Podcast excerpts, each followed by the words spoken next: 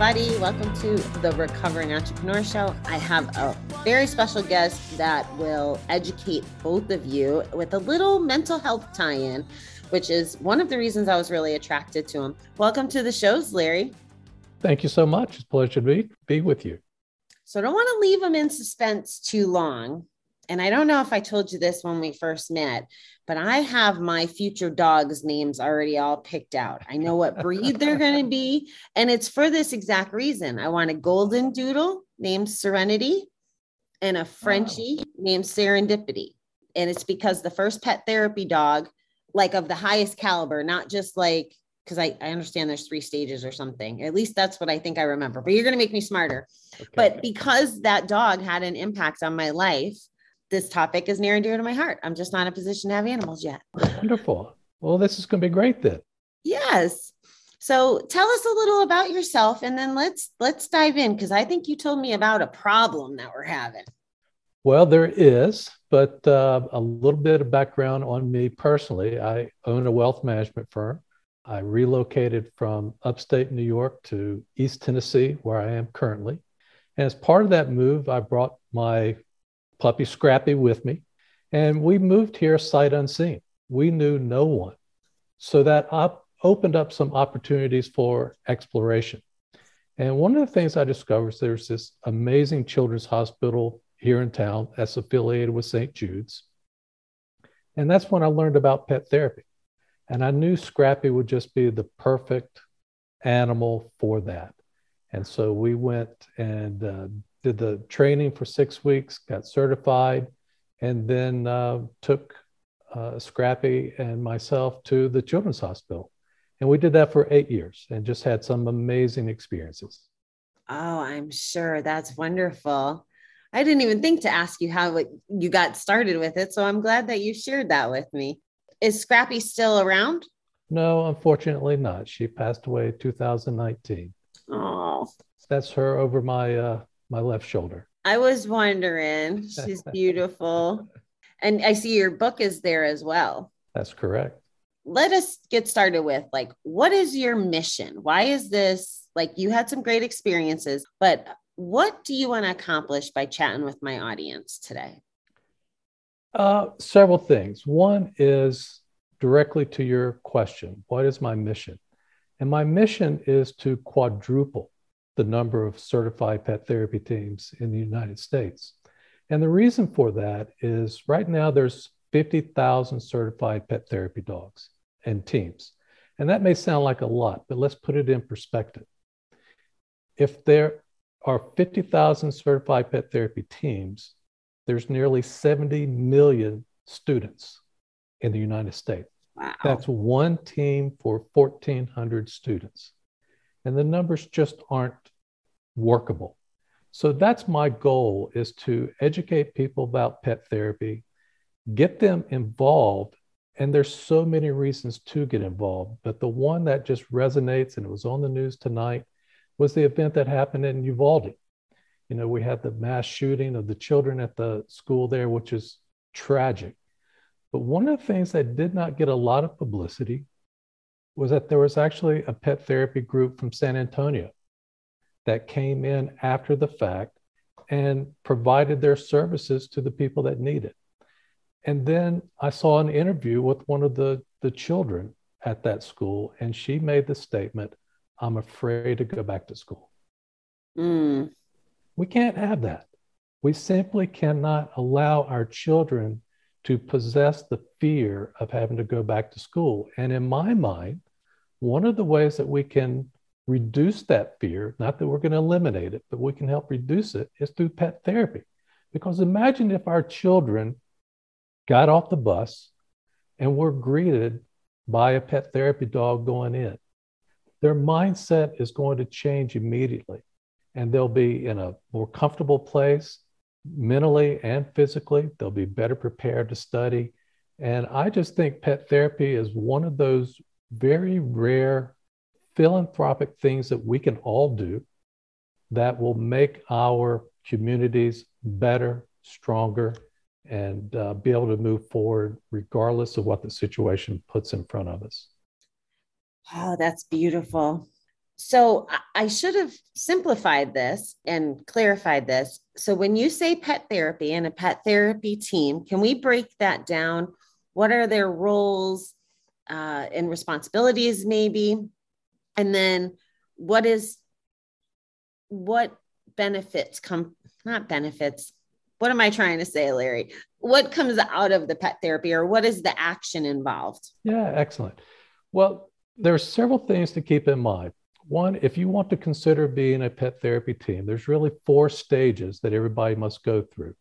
Some of it's for the dog and some of it is with the handler and some of it's a combination but from a dog perspective the dog needs to be acclimated to other people and other animals, uh, be friendly, and want to be out in the public and be a- able to meet and greet people they've never met before. So that's the first thing that has to be evaluated. The second is a training program that the two of you must go through together, the dog and the handler. And there are four national organizations that have training programs available. If you go to our website, a tailoflove.com, T A I L, we list those four organizations, and you can find uh, representatives in your community that may be affiliated with one of them and sign up and go through their training. And the training is really more uh, basic obedience than anything else. You know, sit, stay, come, and not be distracted by unusual sounds. And to give you an example, because we went into a hospital environment. One of the training exercises was to walk around with your dog on a leash while someone would come up behind you with two pots and you know and bang them together. Oof. Well, the dogs never reacted. I was the one that jumped because I, sure. didn't see it, I didn't see it coming. So they want your dog to be acclimated to unusual sounds. The other interesting thing that Scrappy had to do was they'd put a hot dog in the middle of the floor and you had to walk within so many feet of the hot dog. And as you're going by, you say, leave it, leave it, leave it. And they don't want the dog to react to the food on the on the floor because depending on the environment that you're in, that could be medicine. And so you don't want the dog to try to get the medicine and you know lick the floor or anything of that sort. So for her, that was never a big deal for Scrappy, the hardest test was what they called separation. So a stranger had to hold Scrappy, and I had to leave the room out of sight for three minutes. And they didn't want her to overreact to my absence. They didn't want her to try to squirm, try to get away, bark, cry, any of that sort. And so, one of the things that we did to uh, practice was I would get a friend and we would go to um, Lowe's or Home Depot. And I would have my friend hold Scrappy at the end of one aisle. I'd walk down, go around, and just time myself for two or three minutes and then come up the other way. And she just got used to the fact that, yeah, I was out of sight. She couldn't see me, but she had confidence in me that I'd be coming back. So the training is a big deal. And like I said, for us, it, it took about six weeks. But then as part of that training, you as the handler are being evaluated as well. Is the dog responding to your commands? Are you, the handler, doing the things that should be done, you know, to keep your dog under control? And then the last part is really just a personal evaluation. Again, depending on the type of facilities that you're going to go into, there may be some background checks that you have to pass. Um, obviously, they don't want someone that has a bad history with children going into a children's hospital. So those Okay. types of things have to be evaluated. But um, that's really it. It's not that it's real difficult, but it does take work and you have to be dedicated to it. So that's the training part. And you're asking about expectations, the things that you're going to experience. For us, going into the children's hospital, we never knew exactly what you were going to encounter we were dealing with children that might have been getting chemotherapy one day, or they had just some kind of personal injury. Unfortunately, there was one situation where there was a, a child that had been molested by her father, and they could not get her to calm down. And so the nurse asked if she could take Scrappy. She did not want me anywhere close to the room. She Hmm. didn't want me to make any sounds, anything. Hmm. Excuse me. But Scrappy did her job. You know, she went in and the girl calmed down. There were seven other female nurses in that room. And when she came out after the girl had calmed down, she knew that those nurses were there to protect her. It, it was just one of those amazing experiences. But that was the unusual situation. And fortunately, that was very unusual. But, you know, when you're in the presence of a dog, your body goes through a transformation. There's a hormone that gets released called oxytocin. And oxytocin is there to reduce stress, reduce fear. It makes you comfortable, it lowers your heart rate. And because it lowers your heart rate uh, and helps remove some of the stress that's in your body, it allows the body to begin that healing process. And so that's the reaction of pet therapy, regardless of where you go, whether it's a hospital, a school, a library, or a senior center. It doesn't make any difference. The reaction is always the same. Thank you for all that detail and for that powerful share. That's I, I can see why you're so passionate about it. That's that's a pretty significant difference um, to make in somebody's life. I must have had this all wrong in my head. As you're, I guess I didn't understand the definition as well as I thought I did of, of pet therapy. I'm just being full disclosure here because I want to get my audience, you know, as educated as you are. So I understood the animals as different levels. So, like, if someone has anxiety, for example, they have their pet therapy animal on the plane. Then there's the ones who fulfill, like, if you were blind, they help you walk. And then there is a supplemental one. So maybe if you didn't have an arm, they can open the fridge. I, am just making it up. Yeah. Are those different roles that income in your world too? Am I thinking about that? Yeah, those are two different types of, of animals. For Scrappy, she was a pet therapy dog. And so her role was really 100% comfort. You know, people would pet on her, feel better, lie in the bed with them, whatever that situation might be. It was really just an opportunity for that individual to put their hand on Scrappy and just rub her and make themselves feel better, get that stress out of the system. The other situation you're describing are service dogs. And service dogs provide everything that you just described on amazing levels. Service dogs are incredible, but they are dedicated to serving that specific person and their specific needs. So, for example, you described the person on the plane with anxiety.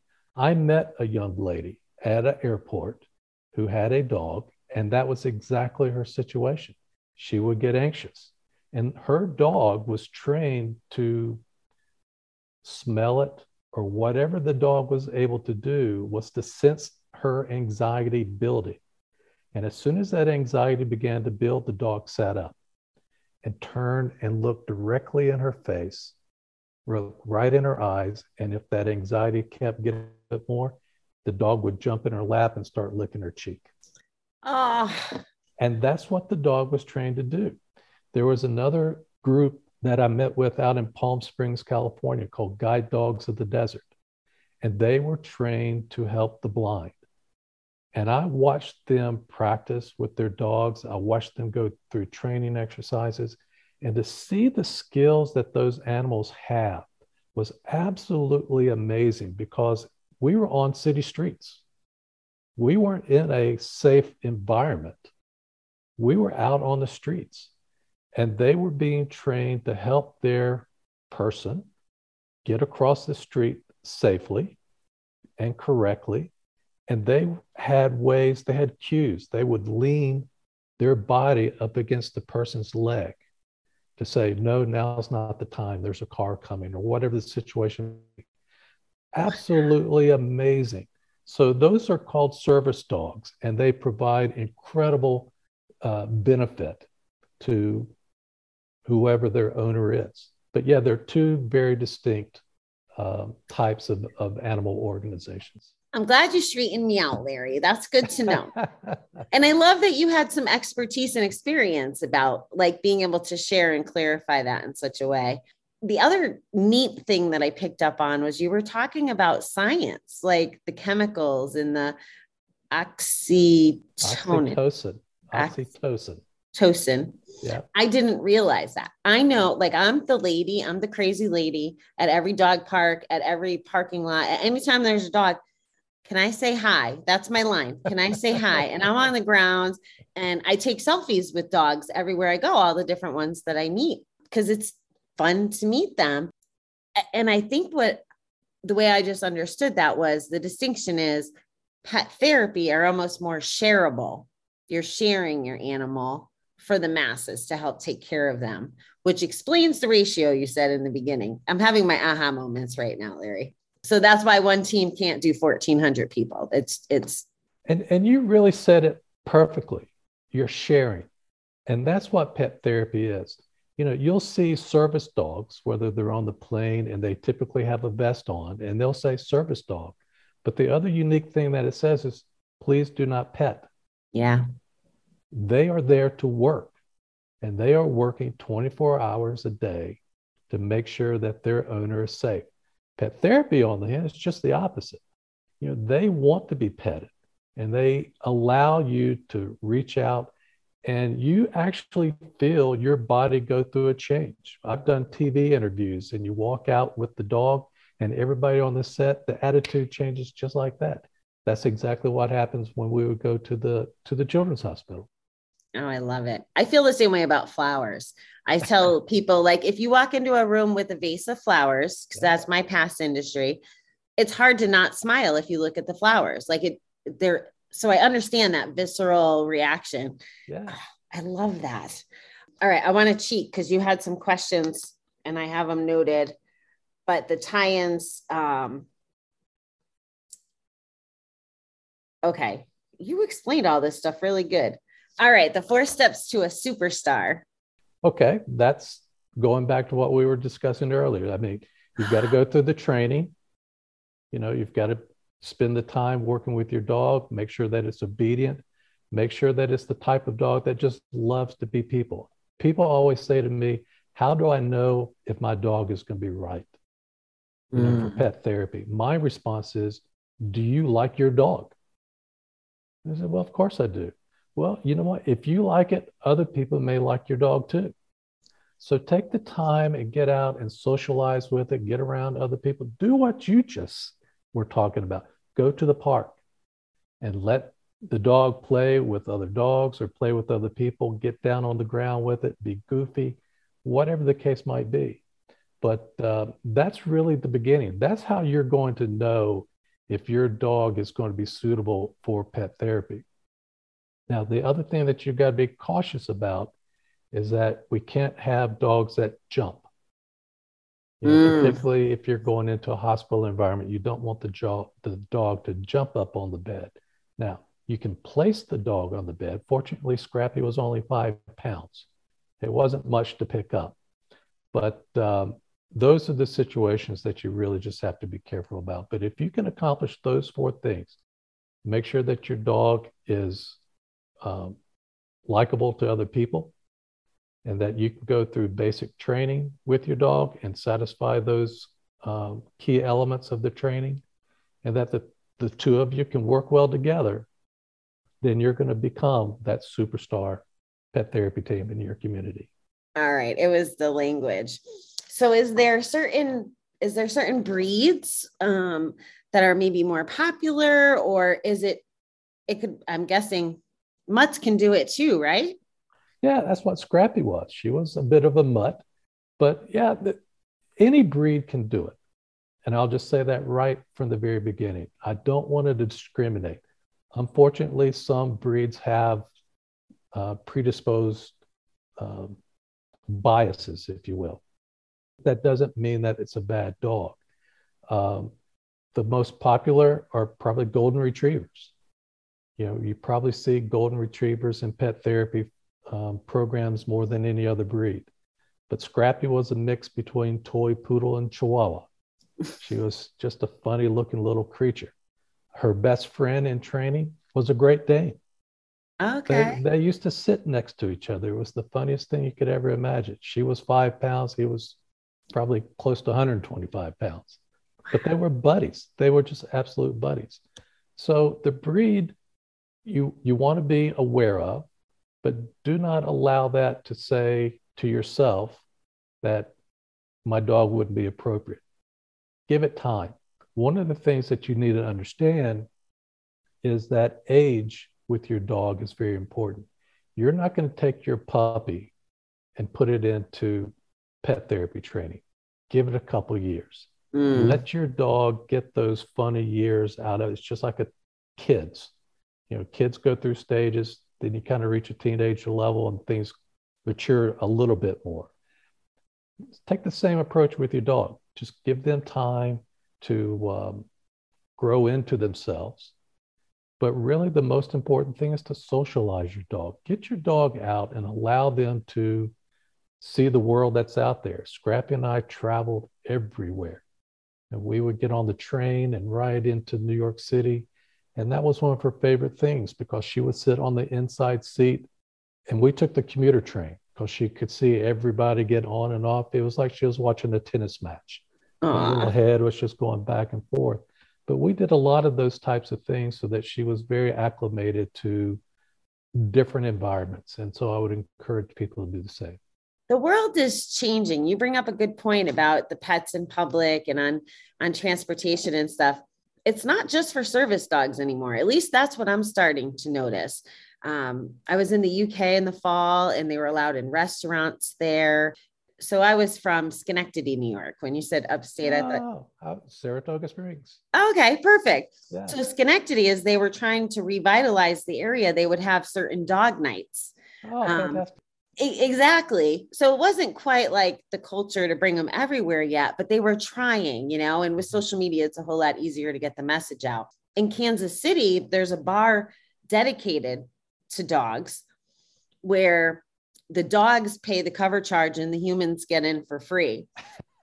and instead of just flights of beer, there's flights like there's the beef stew and a doggy ice cream and it's it's literally a bar catered to dogs where the owners can you know participate too if they want That's great. That's yeah great. so i feel like the culture's changing and now that i have a little bit more clarity it sounds like you don't have to be in my head before we had this conversation you had to be a person who did this as a job like you went in had to do extensive extensive training. Six weeks sounds very little compared to what i had in my head.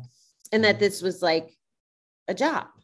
So you're very eloquent and i love how well you speak and break it down to communicate like the steps the requirements the resources. You've done a lovely job with that. So now i understand anybody can do it. And Yeah.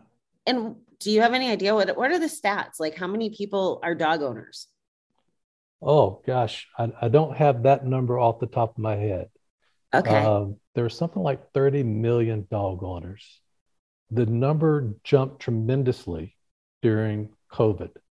Mm, You know, when people were at home, people went to the shelter, got a dog as a pet, so that they had somebody to entertain themselves with, you know, yeah or a cat, whatever the case might be. So the numbers are large. It's just the fact that people don't understand exactly what pet therapy is and the requirements. No one's been out talking about it until now. And now that we've got the resources available to everyone that would want to think about it, I, I just encourage people to take a look at it, you know, and and find out if there is a pet therapy program in your community. Go explore it, see what the requirements are, take your dog, let them interact. They're going to be the ones that will direct you everywhere that you need to go and, and how to go about doing it. But we just, like I said, we just need more. You know, there's only 50,000. I want to quadruple that as quickly as we can. The other interesting thing that's happening, Bobby, is that you're going to see pet therapy in many more places than you've ever seen it before. So, for example, universities 60% of colleges and the universities in the US now have pet therapy programs.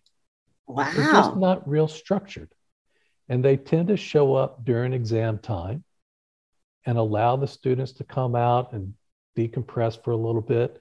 Probably the most unique one is Yale Law School has a dedicated pet therapy dog that stays in the library. You can rent the dog for, you know, 10, 15, 30 minutes if you wish.